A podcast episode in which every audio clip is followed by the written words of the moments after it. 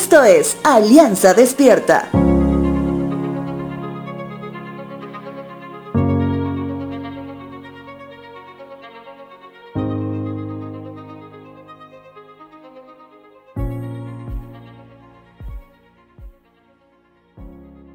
Fuimos sabiamente enseñados que cuando sintamos dolor físico, al menos la clase de dolor producida por alguna enfermedad o dolencia característica del desgaste natural de alguna parte del cuerpo, recordemos lo que en su momento Cristo, o también llamado el varón de dolores, llegó a sentir.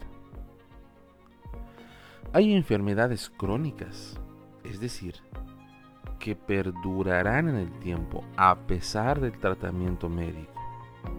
Eso quiere decir que el dolor es algo con lo que debemos aprender a convivir. Si te pasa eso ahora, te animo a que recibas este consejo el día de hoy. Recuerda el dolor del varón de dolores. Isaías capítulo 53, verso 5 dice lo siguiente.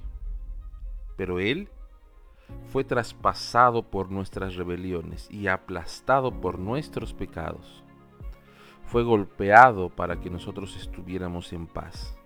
Fue azotado para que pudiéramos ser sanados el dolor físico puede ayudarnos a identificarnos un poco más con la obra completa de Cristo en la cruz.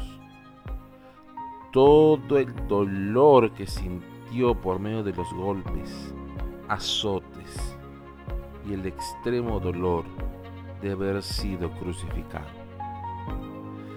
Si el día de hoy sientes un dolor físico crónico. No lo veas simplemente como algo difícil en tu vida, sino piensa que tienes un nuevo día para identificarte con la obra salvífica de Cristo. Y un día más puedas darle honor y gloria a aquel que es la fórmula de sanidad completa para la peor enfermedad, el pecado. Te dejo con la siguiente frase.